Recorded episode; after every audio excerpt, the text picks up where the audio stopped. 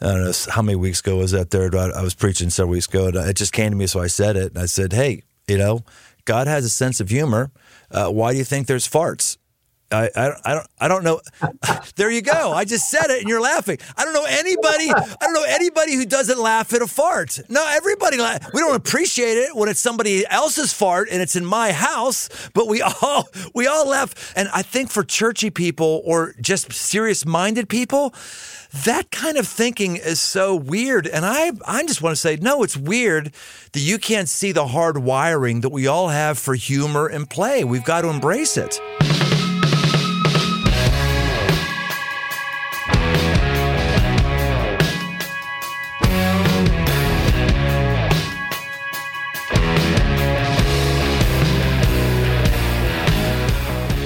Welcome to The Aggressive Life. Dirt, we're going to have some fun today. I cannot wait for this one. It has been a long time coming. Long time coming. Yes. We have worked on getting this guest for a long time. Years. Yeah, it's not that often I have a guest who I could tell him, as I just did before we started recording, is that you're one of the few people who've actually changed my life. That's right. Yeah, totally. Changed my life. Anybody on my downline, their life has changed because this man's work and his messages run a deep, deep, refreshing spring of life through my life. If you've listened to this podcast, you've heard me at one point bring up the work and research of our guest. He's been incredibly influential in a lot of folks' lives. His name is Dr. Stuart Brown. He's the founder of the National Institute for Play. I just love that. National Institute for Play. He's dedicated his professional career to studying play and its importance in our lives. He dives into questions like what actually makes an activity play? How does play actually influence our health and well-being? And what happens when play is suppressed? His findings are life-changing, and they have been life-changing for me. My day job is a pastor, and when I got into the role, I was nose to the grindstone for years, long hours, hard days, lots of stress. In fact, I felt like if I wasn't stressed and I wasn't putting in ridiculous hours, in fact, if I thought that if I actually took time off and actually smiled, that something must be wrong with me because maybe I wasn't fully leveraging all of my time. That's how I operated for a long time.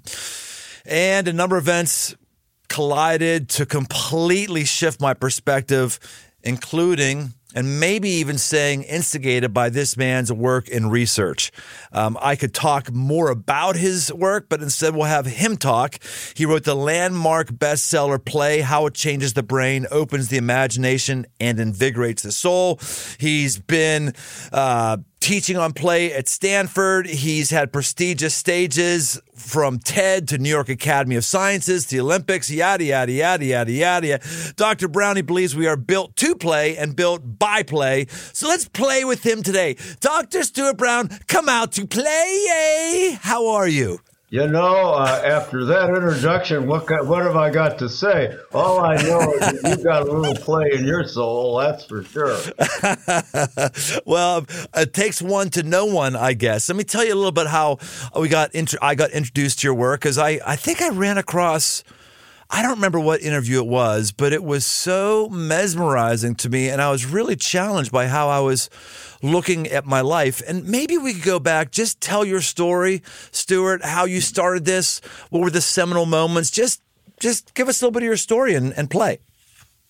Okay, well, you know, I'm an old guy. We may go on for quite a while, but back in 1966, I had training in internal medicine, had just finished the residency in psychiatry, was mesmerized by the big medical center in Houston, was an assistant professor of psychiatry when on August 1st, 1966, a 25-year-old ex-Eagle Scout, ex-Marine, climbed the University of Texas Tower in Austin with an armory after he had killed his wife and mother, wounded 32, killed 14 more, and since I was freshly minted as a professor, my boss and the governor of Texas organized a commission to try and understand why this young man who was killed in vigilante crossfire on the top of the tower as he finished this tragedy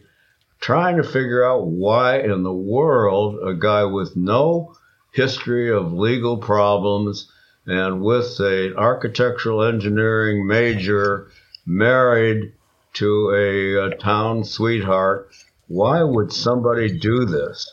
And I thought to myself when I was appointed to this commission, having had a training in psychiatry where it's hard enough to figure out when somebody's in the office alive telling you about their story, it's hard enough to figure out what's going on with them with everything going for you. Here's a dead young man and not available for an interview, but could we figure it out? So for the next number of months, with a lot of funding, this was then the largest mass murder in the United States, so there was a tremendous amount of interest in it. So we got people from all over, the head of neurosurgery at Harvard. We went into tremendous depth. The Armed Forces Institute of Pathology studying his brain.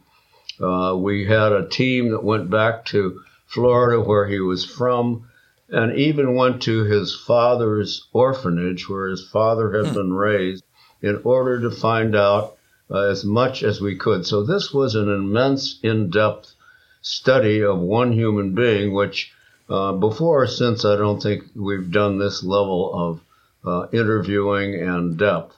So at the end of this, when we made our report to the governor of Texas and to the Commission on Mental Health and Mental Hygiene in the state of Texas, we had a consensus that the suppression of play itself, young man whose name was Charles Whitman, by his very disturbed, overbearing father, had meant that he did not gain the resiliency and the ability to deal with hidden violent impulses. He had been an observer. He, Charles Whitman, had been an observer of brutality and abuse in the family perpetrated by his father, but his external persona was a golden boy. He was the youngest Eagle Scout in the history of the United States when he was less than 13 years old in Florida. So this opened my eyes, and a really brilliant child psychiatrist from Southwestern Dallas Medical School said to me while we were interviewing his pediatrician, Charles Whitman's pediatrician, if only he had played. As this commission ended its tenure, I got a grant to study homicidal individuals in the state of Texas prison system, with whom we matched 350. There were 26 of them. We matched them with 350 as close as possible cohorts. And lo and behold, the play histories of the homicidal males, a wide variety of individuals incarcerated in Texas, the play histories were very different than the matched controls. That in 1967 kind of opened my eyes that something's going on here in human violence that seems to be associated with play deficiency. Yeah, you mentioned one of your things I've heard you say is that study was the thing that people you discovered was that all the people who are mass murderers on death row, all of them had an absence of rough play as a child, right? Yeah, what we found, I asked about playground play and rough and tumble play, which by then was evident was a normal part of the trajectory of play of most human beings. And the homicidal individuals were either isolated or abusive and bullies or some abnormal playground activity, so that they did not engage in the normal give and take that happens in a playground in a setting that is allows normal play, such as open recess does. So that there's a huge amount, at least we felt at that time, and it's been reinforced many, many times since, that the process of rough and tumble play is how we learn to take our lumps and not give them, how we learn empathy to some degree, and how we learn to win and lose and who we are. But the homicidal individuals, by and large, had highly deprived childhoods so that they did not have the skills or the opportunity to engage in rough and tumble play. So that's a good question. You mentioned something earlier that just for me went ding, ding, ding. Let me give you a little bit about my story and then have you see if this holds water. I'm a pastor by day. I pastor a very large church, and therefore I hang out with people who are similar, and anybody who reads newspapers know that pastors end up having moral failings and doing stupid things and being disqualified and kicked out of ministry for all the appropriate reasons they should. I've been around long enough, and I know enough of those folks or know people who know those people to be able to do some anecdotal research on my own, and I found the two things that all pastors who have a moral failing have in common is, one, they have no friends inside the church, like deep abiding friendship inside the church, and two is they have no life-giving hobbies. Those two things I've found are always present with someone who falls. Now, it's fascinating. If I just heard you properly, you're saying that that mass shooter— and maybe generally all mass shooters have two things, loneliness and lack of play. Is that what you're saying? I'm saying that what we found was when you analyze their entire life cycle, the differences between the homicide and non-homicide individuals often showed more evidence of lack of play in the homicidal individuals by far and in the so-called normal controls. What you've said, it alerts me about pastors who have had a failing and lots of others that I saw in my clinical practice who had either moral or personal crises, is that the toll that lack of play takes on any of us is a quantitative, almost measurable process that's quite similar and or at least parallel to lack of sleep. You're going to be hard to get along with. You're going to have car accidents. You're not going to be personable. Well, this is a biological need of human beings, and it's part of how we're designed as human beings, which is to include playfulness even under life circumstances which are very, very trying and very difficult. I love these lines that you've said. I'm writing them down. The suppression of play, the toll of lack of play. It's really,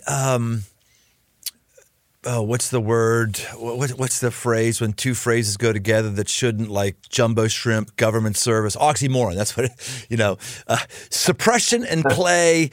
Toll of lack of play. These things don't go together, yet your research indicates they do. And before we go further in that, Stuart, let's just define play. You've got about 8 different types of play, because I want to help people see what we could be talking about here. Play is probably not gaming. Play is probably not just skipping rope, but it could be. You've got a bunch of different sectors here. How about if I read these off? These are different categories, types of play. And if you could describe what each of these are for us. Does that sound fair? It'll be a challenge, but go for it. All right. So these are the ones you have. So all of our listeners, we're probably going to be drawn to one of these categories of play. One of them, you say, is the collector. What is the collector? Let's start a little bit different. Okay. If we were to look at play itself that begins in the human life cycle, the social smile between a mother and infant, for example, and the mutual joy that happens when they look at each other and smile and start baby talk and laughing and all that, means that play is hardwired into all of us. That's good. So then how does that manifest itself later on in life? Well, if what you like to do is collect four-leaf clovers, or, as the executive director of the National Institute for Play likes to do, he likes to collect photographs, or Jay Leno likes to collect cars, your play personality or your play pattern that you prefer is collecting. And that gives you a sense of gleefulness that you already had when your mom looked at you when you were a little infant. And so for you, does that mean, like, I don't think I'm the collector, but what is it? Is it the hunt? Is it the search? I mean, what's making you smile as a form of play? If you look at kids, they have different temperaments. And the temperament itself infuses the play nature that's already there. So then you go out in the environment, and if you're a collector, instead of listening to the birds sing, you're gonna want to collect, as Jane Goodall did when she was a little kid. You're gonna collect worms, and you're gonna do something that's related to your temperament and your nature, if you're given the chance. Now, a lot of kids are overorganized from the very beginning by their mother or father says, I want you to be a ballerina or a lawyer or a doctor, or a pastor. And so you don't necessarily have a sense of freedom to follow your bliss and to follow your play nature as it is infused by your temperament. All right, cool. Okay. I would not call myself a collector, but I could see how for the right personality wiring, that would be great. Same with this next one,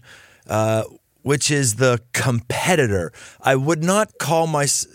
I actually would say I'm somewhat competitive, but competition would not be the way I play. But what is the competitor? What kind of play is that?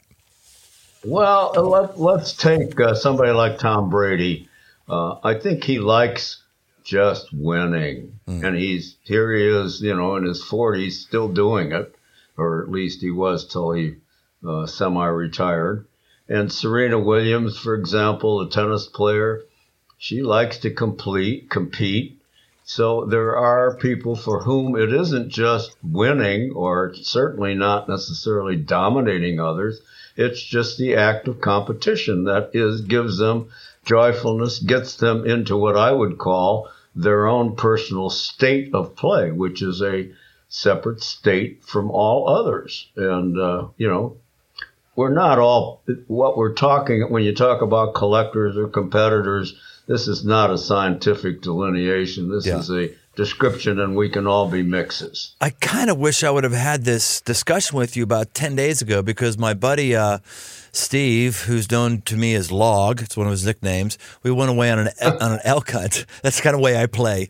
I give people nicknames they don't like. That's the way I play. But we went away on this elk hunt, and he said, okay, I could tell he was in this competition mode of who's going to get the biggest elk.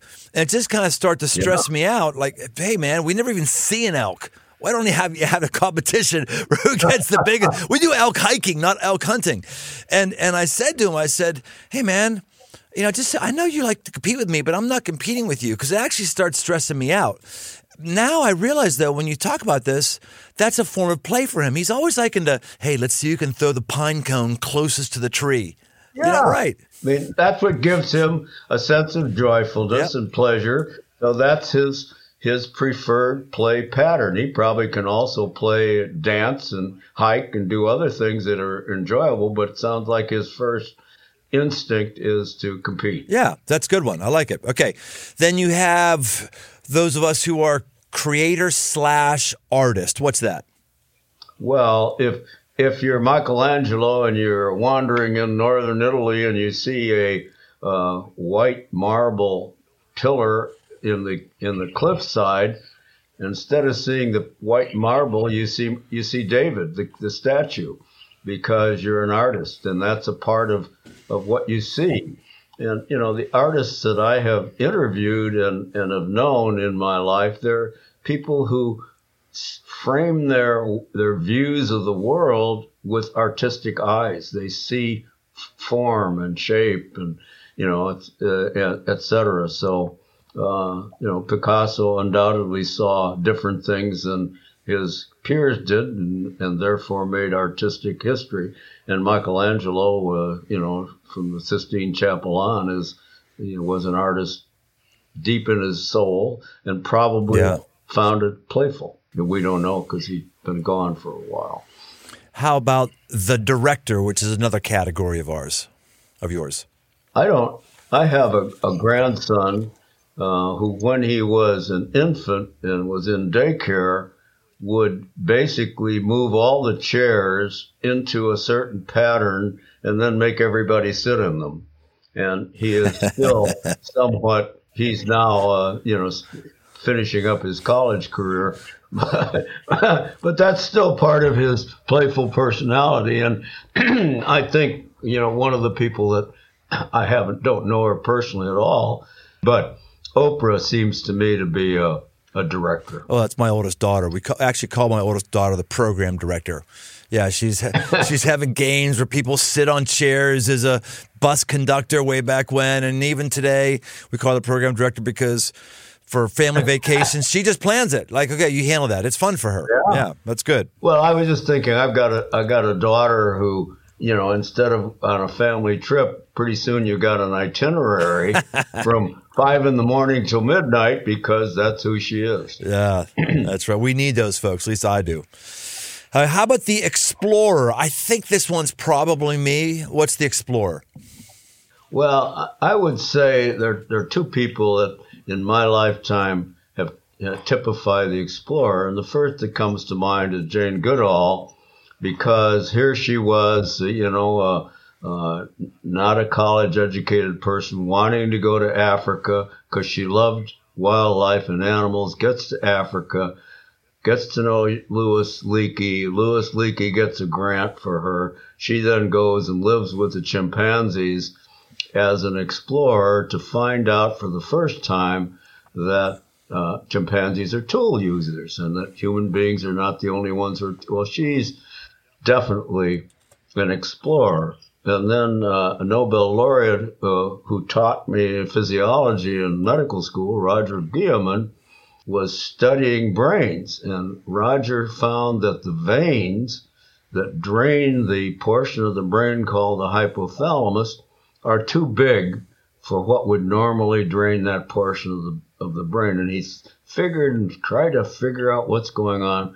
Well, he discovered that that portion of the brain releases what are called releasing factors and ends up with the Nobel Prize for discovering releasing factors because he noticed that the vein was too big and didn't quite fit the normal physiology. He's an explorer of a different sort. But, I would label him as an innovative explorer. So those are just two examples that come to mind. And that seems closely related to this other category, which I'm going to say it wrong. I am an educated man, but every once in a while I see when your words are like, what? Kinesthete? Kinesthete. Kinesthete, of course, kinesthete, yes. Or dirt. Well, that's a, kind of a word that's probably not in the dictionary. But anyhow, that's the person who is only, I think of the first thought I have is, maybe MacArthur, the general, when he was planning a battlefield, always had to walk, to think. So he would move and think at the same time. And I think there are people we know who are bodily active all the time. Those are the kinesthetes. Yeah. And that's their play and that's their I like to bike and hike even at my advanced age. So I think part of me has got the kinesthete, and that's where I came up with the word. Yeah, I might have said that for myself, but I think I'm actually the explorer. So I'm a big adventure motorcyclist. I'm becoming a big hunter. And when you're riding a bike off road, some guys just like to ride all the difficult terrain. I like to feel like I'm making progress, going one place to another. I don't want to ride in circles. When I hunt, I just took down an elk for the first bull elk I've ever taken down, 6x6. Wow. Yeah, it was pretty cool. And I actually was a little bummed with the hunt because the way it came down, I didn't feel like I was exploring prior to taking it down. It wasn't the act of pulling the trigger and taking right. It was the hunt, and I didn't have long enough of an exploration process. So I'm probably more of an explorer than the kinesthete. That's interesting. Well, it sounds like you combined, there's something in nature, when you are immersed in nature and involved with animals in nature, that I think speaks very deeply to the human condition. And I don't know if it's strictly playful, but it triggers often a lot of our play nature if we're open to being triggered. And then that's an important element for all of us as adults, is to be open to those triggers that give us a sense of playfulness and joy. Yeah, I think you're right. There is something primal about nature. There is, but by the same token, as it relates to play, I'm never saying, hey, I want to go on a nature walk and just talk with God. I wouldn't be against that, but I wouldn't be drawn to that as a form of play. Well, you're exemplifying something that's really important, which is for all of us, particularly as adults, is to find what it is that works for us, that gives us this sense of freedom, of being involved in something for its own sake, of going to the next, if you're hunting elk and you're deciding you're going to become a more master hunter than you were the last time, then to me, that's part of what the play nature does, is increase the level of excellence in what you're doing, because it engages you, and the engagement itself is playful. When I heard you speak one time, you were taking up the hobby or learning a new discipline of riding a motorcycle, which I thought interesting. That's actually what got me started into play.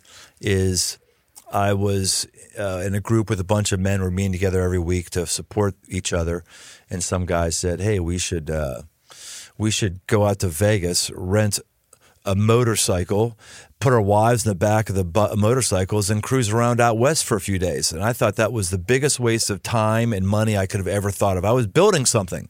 I was on task of something I needed to get done. And I thought it was a complete waste of time. And I thought, okay, I'll go do it. I'm in this group with these men. Fine, I'll take one for the team. And I found out in day two or three, I had this dawning understanding as we drove by the Grand Canyon that, oh my goodness, for 2 or 3 days, I haven't thought about my day job one time, not at all. And then when I came home, I had a flurry of creative ideas that took my career path to the next level, because a trace to that thing of play. That was right around when I found you, and you had said, "Hey, I'm taking up motorcycling," and I don't know how old you were then, but I thought, "Wow, why would you take up motorcycling, and what's that have to do with play in your situation?" Hey, what you just described is as good a clinical description of the outcome of a play state as I've ever heard. And that is that it raises your innovative capabilities. It gives you the freedom to try something new that you wouldn't have done otherwise, even though the motorcycling itself appeared purposeless. It appeared purposeless, but it wasn't. It was engaging you in your play state. And you described the outcome, which is there for all of us. Our talents are going to be more manifest if we find that we're getting into a state of play. I like that. Raises your play state. That's good. I read about these people who seem to be titans of industry, and they talk about, and I'm talking about they actually say this, they work 80 hours a week and they don't take a day off, and that's the way they've always been.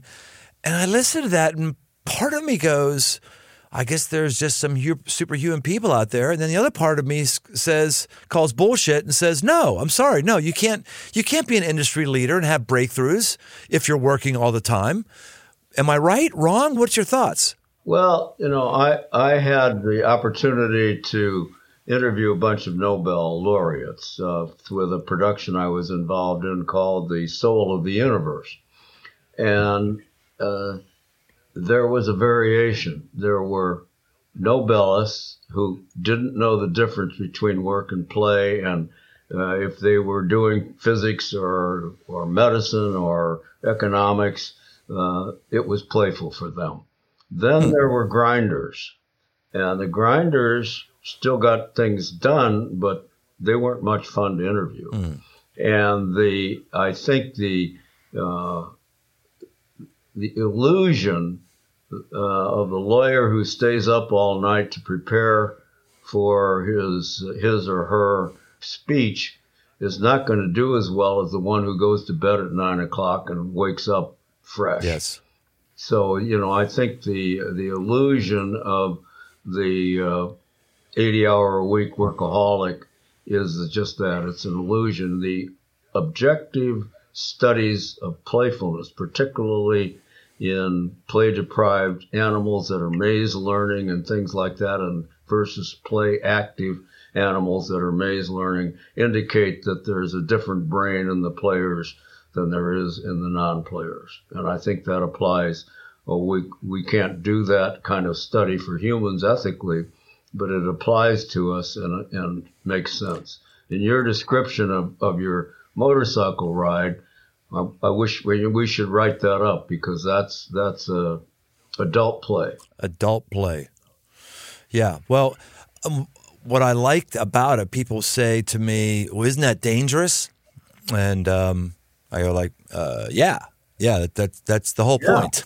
And you said that you're taking up motorcycle riding at a later age because you realized that it forced you to focus and distracted your brain. Am I putting words in your mouth? Is that why you had gotten into that? I think the impulse, which is now long gone since I'm 90, but the impulse to be involved in motorcycling came from a fellow by the name of Frank Wilson, who's a neurologist, retired from Stanford. And Frank came roaring into my National Institute for Play setting in Carmel Valley one day. And I said, Frank, you rode all the way down here from the Bay Area? Oh, he said, man, this is really good for my brain. He said, I have to be alert. I'm right on. And so, and he was a neurologist who had written a book called The Hand, and very influential in my thinking.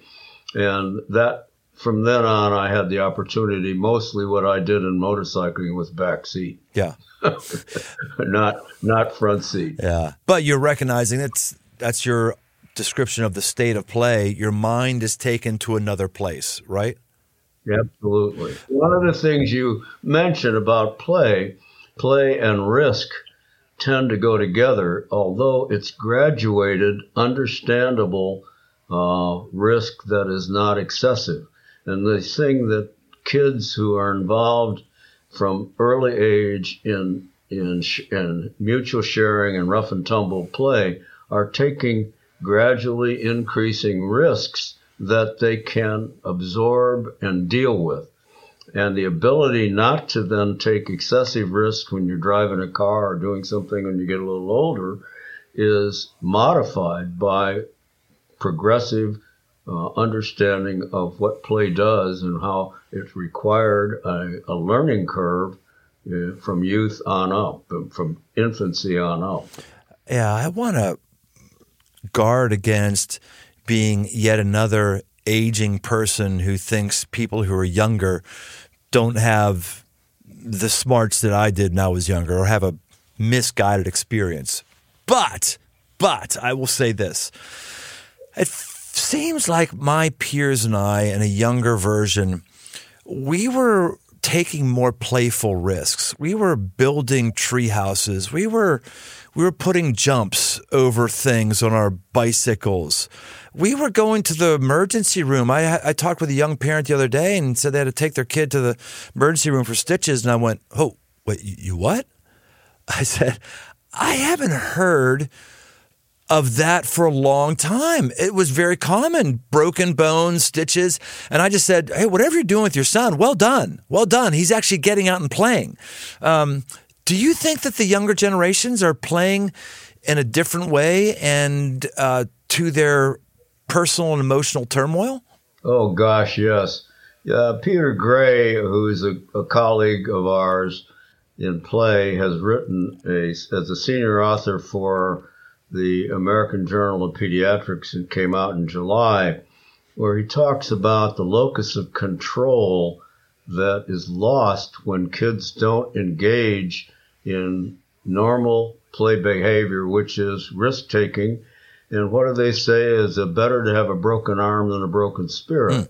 You know, that the evidence for the upswing in depression and suicidality and the correlations we're getting better and better data, that the correlations about some of the absence of play and the presence of childhood mental health problems are becoming very, very solid. And I read, I guess yesterday, I was looking at a series of articles, and they said that the average middle schooler spends 9 hours a day on screen with a phone, and that you can't possibly know as an adult what it's like to be a kid with 9 hours a day on a screen when you were out jumping off garage roofs and doing all kinds of free play that's now not as common. Yeah. Yeah. Before let's stay there for a moment before we talk about your final two categories, is that one of the things that I don't see in any of your lists are things like slot machines or gaming. I don't see those forms of play. And then you just mentioned here absence of play and mental health. I just wonder if, because I've been scratching my head, Stuart, forever as a pastor. It's like bipolar and mental illness. It honestly is like the Black Plague just broke out. I mean, it wasn't a thing. And then all of a sudden, like, people are catching it like they catch the flu in the last several years. Like, the whole mental illness discussion, I keep asking people, where did this come from? Not that there's always been people who have mental challenges, but not to the degree to we have right now. We've never seen men's health life expectancy on the decrease like it is right now. I can't figure out what it is. So I'm asking people, is it the hormones in our foods? Is it I don't know. But it's interesting to go, is it really as simple as we don't play anymore, and so we don't do these forms of play, and our neurochemistry is stagnant, or it's boiling over from all the mundane I don't know. I'm just trying to serve you up softballs and say, is there anything here? What do you think? I think it's you're bringing up a very complex kind of multifactorial issues that probably eventuate in altered mental health. But having said that, when you examine an individual life and life trajectory over time, and you see the absence of play and the effects that has on mood, on choice of profession and or job, on friendships, you begin to get a sense that this is a fundamental element, public health element, that's an absolute necessity for human well-being. And when it is disregarded horribly, as in the Charles Whitman or the murderers, there is a huge toxic effect on society. And therefore, I can't, my life trajectory is such that I see the significance of play, and I see the consequences of play deprivation, whether or not there are other major sociologic and cultural and other changes. Sure, they're there, but that doesn't disregard the tremendous importance of play. And I think if every parent at the time their kid was born and in the first 6 to 8 months said, who is this person? What is their play nature? How can I foster this? And is there a way that I want that person to be gleeful and happy? And part of that is watching and observing what produces a sense of joy and spontaneous play, and then fostering that. So there, this is my calling in my life. You have a calling as a pastor. Well, I got a nice calling about play, and it's been really great for me, and still works. So, anyhow, well, enough said on that. But no, there's not enough said. You could say whatever you want. I'm like, great, just keep talking. I'll have you just talk about whatever you want. I think you're one of the wisest men I've come across. So I value your words greatly. Very complimentary. You know, I love science, and so part of what's been really fun for me and part of the National Institute for Play is to accumulate solid, credible reasons to understand the boundaries of what play and play-related things are like. And in that process, one of the questions that Caleb, your associate, asked me in the course of... Caleb? Dirt, you mean, for everybody. They know him as Dirt, not Caleb. Okay. Yes. Anyhow, you sent me what is the single most kind of surprising discovery. And I think the discovery is that the essence of play and play motives is in the subcortex. That means it is not in the highly thinking portion of the brain. And it produces motivation.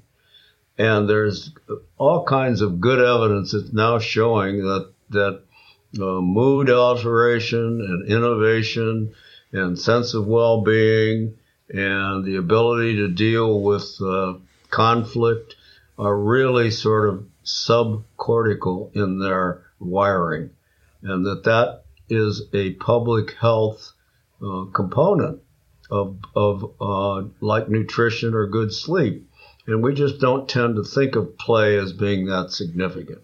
So to me, part of the essence of play is that it's buried deeply in our design as human beings. And if we neglect it, we're in trouble.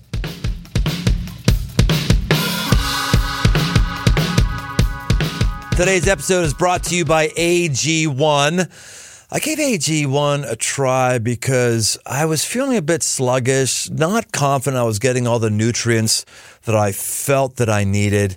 And I thought maybe this is an easy solution. So I drink AG1 in the morning. I love doing the morning. I do it on an empty stomach. It forces me to get 12 ounces of water into my system. I love doing something proactive and aggressive to make me feel better and at least give me peace of mind. AG1 is designed with this kind of ease in mind so you can live healthier and better without having to complicate your routine. Each scoop has 75 vitamins, minerals, probiotics, and whole food sourced ingredients of the highest quality. If you want to take ownership of your health, try AG1 and get a free 1-year supply of vitamin D and 5 free AG1 travel packs with your first purchase. So go to drinkag1.com/aggressive life. That's drinkag1.com/aggressive life to take control of your health. Check it out.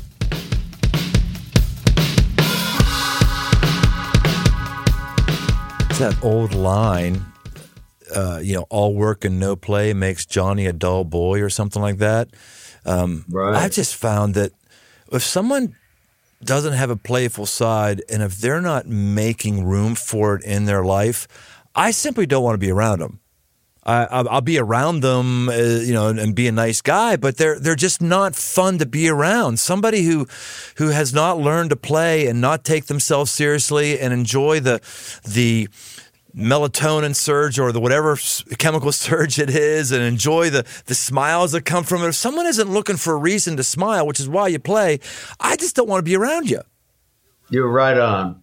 And I think, if you look at our heritage going back a few million years, when we were hunter-gatherers and little tribes, we got along with each other. When there was an arrogant adolescent and an old person, they somehow learned through humor and play to survive. So that part of our survival as a species required that we put play into action as a collective part of community. And I think the very spirit you show with your church, I mean, it would be fun to be sitting and listening to you as a pastor because you're full of yourself. I think it's great. Well, I try to be. Some people are not amused at all, Stuart. They're not amused at all. Kind of full of yourself that I'm not trying to. There's no sense of know-it-all or arrogance. There's a sense of humanity there, which I like. Thank you. I made the point. I wasn't planning on saying this. I don't know how many weeks ago was that there. I was preaching several weeks ago, and it just came to me, so I said it. And I said, hey, you know, God has a sense of humor. Why do you think there's farts? I don't know. There you go. I just said it, and you're laughing. I don't know anybody who doesn't laugh at a fart. No, everybody laughs. We don't appreciate it when it's somebody else's fart and it's in my house, but we all laugh. And I just go like, you can't tell me that Jesus and the disciples didn't laugh because they were farting. You just can't tell that happened. And I think for churchy people or just serious-minded people, that kind of thinking is so weird. And I just want to say, no, it's weird that you can't see the hard wiring that we all have for humor and play. We've got to embrace it. Well, I got to give you a joke that an old buddy of mine sent me. It was the picture of two people sitting beside each other, a little kid with his grandfather. And the little kid says to the grandfather, whenever I fart, I laugh. And the grandfather says, whenever I laugh, I fart. It's that old Jack Nicholson line in Bucket List. He says, well, I've learned at my age, never pass a bathroom, never trust a fart, and never waste a hard-on, is what he said. Yeah. All right. Speaking of Joker, let's hit two more of your categories. One of them is the Joker. So if I like to play by being the Joker, what does that mean? Well, you know, I've got a couple of friends who are, every time they talk, it's funny. I don't know how they do it. And as a guy I don't know real well, but I've been to lectures of his at Stanford, and he's well-written. His name is Robert Sapolsky. And you can't go to one of his lectures at Stanford, he's a neuroscientist, without breaking up and laughing. You know, I don't know where it comes from. And there's somebody like Seinfeld, and, you know, there we had, and at his, when he was his manic best, Robin Williams, there were people who were funny and characters and could make humor out of anything. And, you know, I make you ask kind of the question. It makes me think I got to find a few more of those now, because a lot of my friends at my age are dropping off and going to the next reward. So I'll have to find a comedian or two. There you go. Or, you know, you and I could talk more often, and I'll tell you all the fart and, you know, stories I can, and we'll have a good old time. Because I got a lot of them. Good. Okay. And then you also have the storyteller. So someone wants to play and they're a storyteller. What kind of things will they want to do? Well, I have moved from kinesthete to storyteller in my old age because I love to tell my grandchildren and probably anyone who can stand to listen to me stories about this and that, and the other thing, medicine, the adventures I've had, so on. So that, and I think there is an oral history that appears to be part of human nature to pass on to the next generation.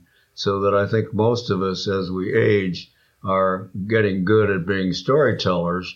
That wasn't necessarily a part of our play nature earlier.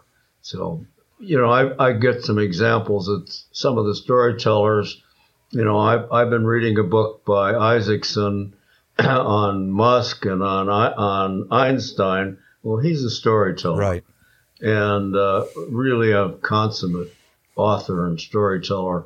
And you probably can think of people that you know as, and I know who's ability to bring narrative into life is a part of human interaction that is very rich. How is the Musk book? I haven't picked that one up yet, but I've read all of Isaacson's other things. I thought his Steve Jobs book was fantastic.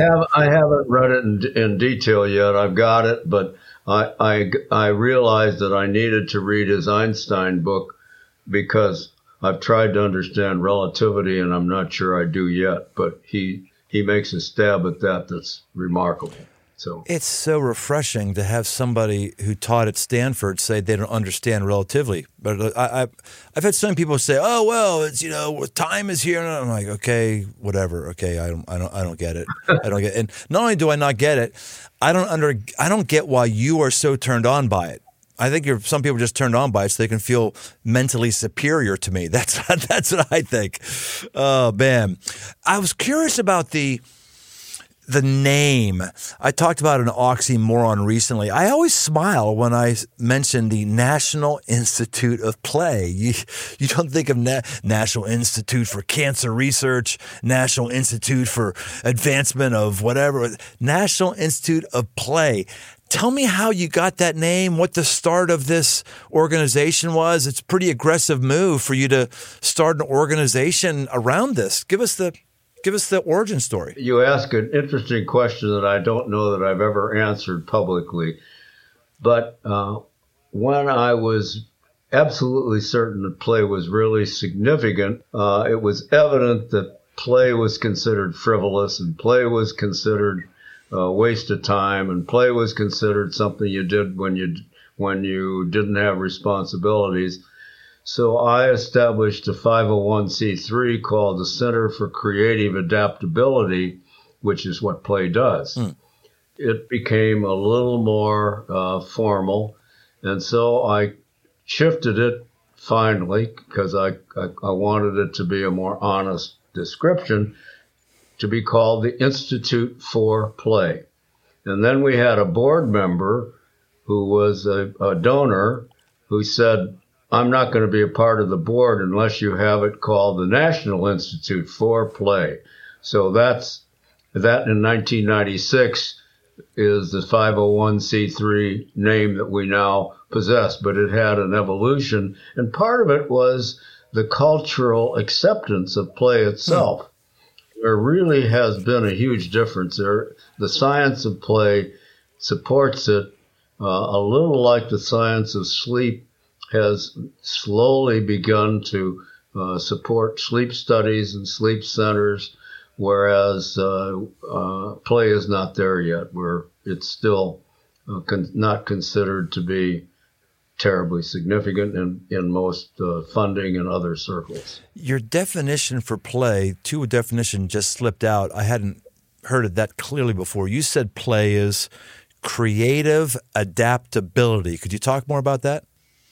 Well, I think that's one of the things that, let's talk about your motorcycle ride, for example. What happened when you got through finding that you were not having a highly purposeful, anxiety-laden experience, and you get back from your bike ride and you said you had new ideas and fresh energy? That's creative adaptability. That's the outcome of what a play state does.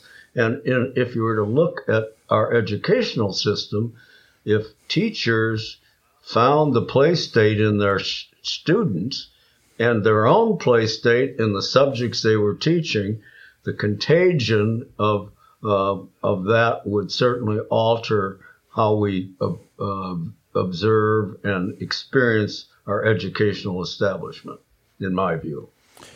You mentioned when I was trying to make an argument for mental illness and play and or lack of play, and you mentioned multifactorial. When you said that, I said, oh, there's a word with five syllables I don't use, and that's why you're smarter than me. But so multifactorial, let me get multifactorial again and just get your opinion on this. When I hear creative adaptability, I think this is everything that America is not right now. People are not creative and we're not adapting to one another. Is the reason why there's more political polarization than ever? Is the reason why there's more cantankerousness than ever? More judgmentalism than ever on both sides and all sides? Could it really be that's because we as Americans don't know how to play, and as we're playing less, we know less how to adapt and play well with other people. Is that, am I stretching here? Take a look at Congress. Yes. Do they play with each other and have poker games and dance with each other or play baseball together? No. No. And do they solve problems? No. No. This is what it's there for. Part of the variety of human temperaments and spirits require a sense of mutual tolerance and cooperation. And part of the way we get there, if I find somebody who differs from me politically, but we take a hike together, and let's say it's a steep hill and we're both kind of old codgers, so we huff and puff and complain about how much we ache and pain. By the time we get through with that hike, we have bonded. And there is an emotional sense that of tolerance of the differences. That's part of what play does. And it does this from subcortical, if I'm my neuroscience coming out, it does this from subcortical areas emotionally and physiologically, and it's part of how we as a social species are designed to play. And when we don't, we pay a price. And we've paid a price historically, for many, many millennia. And look what's going on in the world now. Not good. Pretty scary. I've heard members of Congress say, back in the old days, Tip O'Neill, Ronald Reagan, that whole era, people on utter different sides of the political aisle. For those of us who are younger, they would say they would go out the end of the week and they'd have some drinks and play some cards together and laugh together and understand each other, and then they'd get back to work the next week and make compromise for the country to go forward. We're not doing that. And in the Christian realm, there's a phrase I've seen before. It's that families that pray together stay together. I'm not sure I agree with that phrase. The phrase that I've tried to live by is that families that play together stay together. If you want your kids to be around you, you darn well better be playing with them. There's a lot of kids who don't want to be around parents who want to pray with them, but you show me a parent who knows how to play with their kids, kids will always be around you. Got it. Yeah. Oh, this has been an incredibly invigorating discussion, Stuart. Thank you so much. Can I ask you some quick little one-hitters? This is called the lightning round. I ask you a question, and you, wha-bam, like a crack of lightning, you answer real quick in one or two sentences. Are you up for the lightning round? We'll see. Okay, here you go. I believe in you. I believe in you. These are like falling off a log for you. Here's the first one. Right now, what do you do to play? I swim, I hike, I belong to a men's group where we share our being, which is often farts as well as other things. I'm a grandfather, so there's great joy in living vicariously through the very successful and turbulent lives of my 8 grandchildren. So, and I live in a gorgeous area, Carmel Valley, which means it's sunny most of the year, and I'm very blessed to be able to get out and enjoy nature, which is surrounding me. Great. Has your play changed, or how has your play changed as you've aged? Well, I don't run marathons anymore. I just decided that the last time I fell off my bike, I'm not going to ride a rough path anymore because I don't handle it as well. So I've changed physically. But I think the interpersonal sense of who is this person I'm talking to? I'm less, I hope, less narcissistic and less filled with the doctor knows everything kind of sense, and who is this person that's here? Even if I go to the grocery store or the pharmacy, it is, who are these people? There's a certain curiosity about the human condition that I didn't fully share enough of in my earlier life. So there's a lot of richness in being an old codger that one doesn't necessarily expect, and not all of it is fun, for sure. Most unexpected or surprising discovery you made in your years of research? There are two things, I think. The first thing I've already mentioned, which is I thought play would involve a rewiring and learning that is in the human cortex as part of our what is added to our lives, and learning that play is embedded by nature in an instinctive sense and requires tending in the course of a lifetime and not suppression, is a continuing sense of wonder and joyfulness, and that leads me to want to evangelize people like you, because you have a great influence on others. So you know that's, and I think the acceptance of human mortality and to some degree reveling in the life cycle, even though life is difficult. There's a certain struggle part that's a part of who we are as a species, that instead of reveling in suffering, there's a certain awareness that this is life. Face it, make the most of it you can, take the deck of cards you've been dealt and do as best you can with them. Yeah. That's probably I was more... I want to be a dean of a medical school or a department chairman, a personal ambition that was in the way of common sense earlier. All right, my last two questions, and then maybe you've got one for me or something else you want to talk about after that. But my last two questions are, first, for parents, like any coaching you'd have for parents of little kids who are growing up in a culture that's not as conducive to play. What should a parent be doing or not doing to help their kids in this area? That's a really tough question, because I think you need to take in the essential temperament, gender, cultural envelope that surrounds parenting and kids. But essentially, what is it that produces a sense of fulfillment and joyfulness on the part of your kid? Can you spot that early? And if you spot it, then can you help provide the environment that nourishes that? For example, I had one of my grandsons, I had do a project where he asked 15 of his high school cohorts at the time, what was the thing that engaged them the most and made them playful?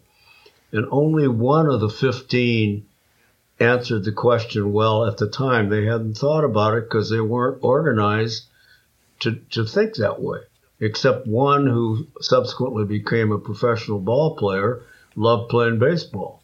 But these kids came back to him after he had interviewed them and said, "You're asking the question made me question my life, which I haven't done. I've just been pleasing my parents or reacting against my teachers or doing something else, instead of really looking at what is it I really enjoy and what is it that really engages me." So if we have parents and children and the rest of us looking at what is it that engages us emotionally from deep within our intrinsic motivation, I think we'll have a better culture and a better future. What about the adult who's with us right now and doesn't play? In fact, if they don't play, they may have just turned off the podcast already because they're not interested in it. But let's say someone is an adult, they haven't been playing, they've been with us this long. What would you say to an adult who thinks to themselves, yeah, I guess I used to do that in high school. Yeah, in college I used to do X, Y, Z, but they struggle right now with finding any way to play. How would you get an adult started on a fresh play journey? What should their steps be? Well, let me give you an example. There was a patient that was referred to me when I was in practice, and she had had a really terrible childhood. she said, came in and said, I understand you think play is important. I don't know how to play. I can't play. My life has been essentially prioritized around dealing with tragedy. And so I thought, oh, boy, this is going to be a tough one. Anyhow, found out that she would brighten up when we talked about jazz music, so that I arranged for her to get a baton and stand in front of her stereo and conduct jazz that she loved. Huh. And while she did that, she had a sense of joyfulness. So she found her play nature. It's there in all of us. Find it, activate it in your current life, in your life, and prioritize it so that you care about and understand that this is an important part of your personal health and mental and emotional and physical well-being, and your life's going to be better. Well, speaking of personal health, Stuart, you're 90. You mentioned you're 90. I thought, oh, my gosh, 90. Jeez. Because you're not acting like 90, you're not talking 90, you're not smiling like you're 90, you're not thinking like you're 90. You're very, very quick. Do you think that? Do you think this focus on play has enabled you to age well? I think it's complicated. I picked some good parents. Okay, that's important. I've got an older brother who's a good role model, and he's in much better shape physically, and he plays his clarinet beautifully, and so on. So I've got a nice role model there, and I'm very fortunate. It's not always the luck of the draw not to have cancer of the pancreas or something by this time. Right. I feel very fortunate. I do think that having a purpose in life and having a sense of my sense of calling and meaning through play has been very nourishing for me, and I'm glad to. I mean, I've had a really good time talking with you, and feel this is a good big part of the day. Thanks. Yeah, well, you're welcome. Is there anything you wanted to talk about that I didn't ask you about? Anything you want to say that I haven't given you the opportunity to say? Well, next time you ride your motorcycle cross country, stop by Carmel Valley, and we'll have some good in-depth discussion about you and play. Dude, let me tell you something. I'm not dicking around. I will get a plane ticket, and I will come to your house to spend an afternoon with you. You laugh. That'd be fun. All right. You heard it, Dirt. No, seriously. You've been an inspiration to me. You've literally. I don't know anything about your beliefs about God or spirituality. You don't need to. This isn't a God spirituality podcast, but generally, it's pretty important to me. It doesn't matter. I'm telling you, in this area, you have altered my life. You've altered my family's life. You've altered the lives of, actually, they don't know it, tens of thousands of people who are on my downline because I've been influenced by your thing of play. It's affected who I am. And so, man, way to go. Thanks for being faithful for who you are, and thanks for ringing a bell that many people are afraid to ring. We're all the better for it.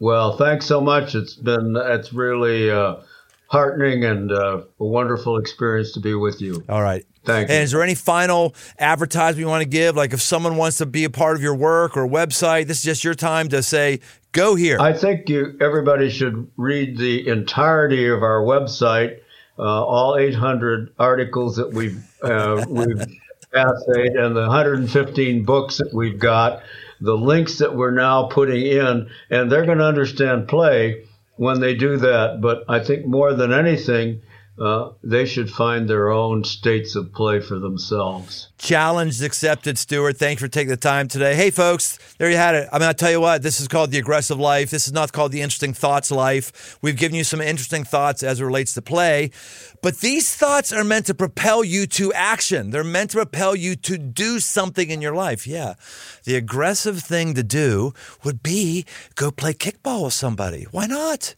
The aggressive thing to do would be go finger paint. To do something you didn't do yesterday, last week, last year. Push yourself. And that also means bless yourself. Why don't you do that? We'll see you next time on The Aggressive Life. Thanks for joining us on this journey toward aggressive living. Find more resources, articles, past episodes, and live events over at briantome.com. my new books, repackaged edition of the 5 Marks of a Man and a brand new 5 Marks of a Man tactical guide are open right now on Amazon. If you haven't yet, leave this podcast a rating and review. It really helps get the show in front of new listeners. And if you want to connect, find me on Instagram at Brian Tome. The Aggressive Life is a production of Crossroads Church, Cincinnati, Ohio.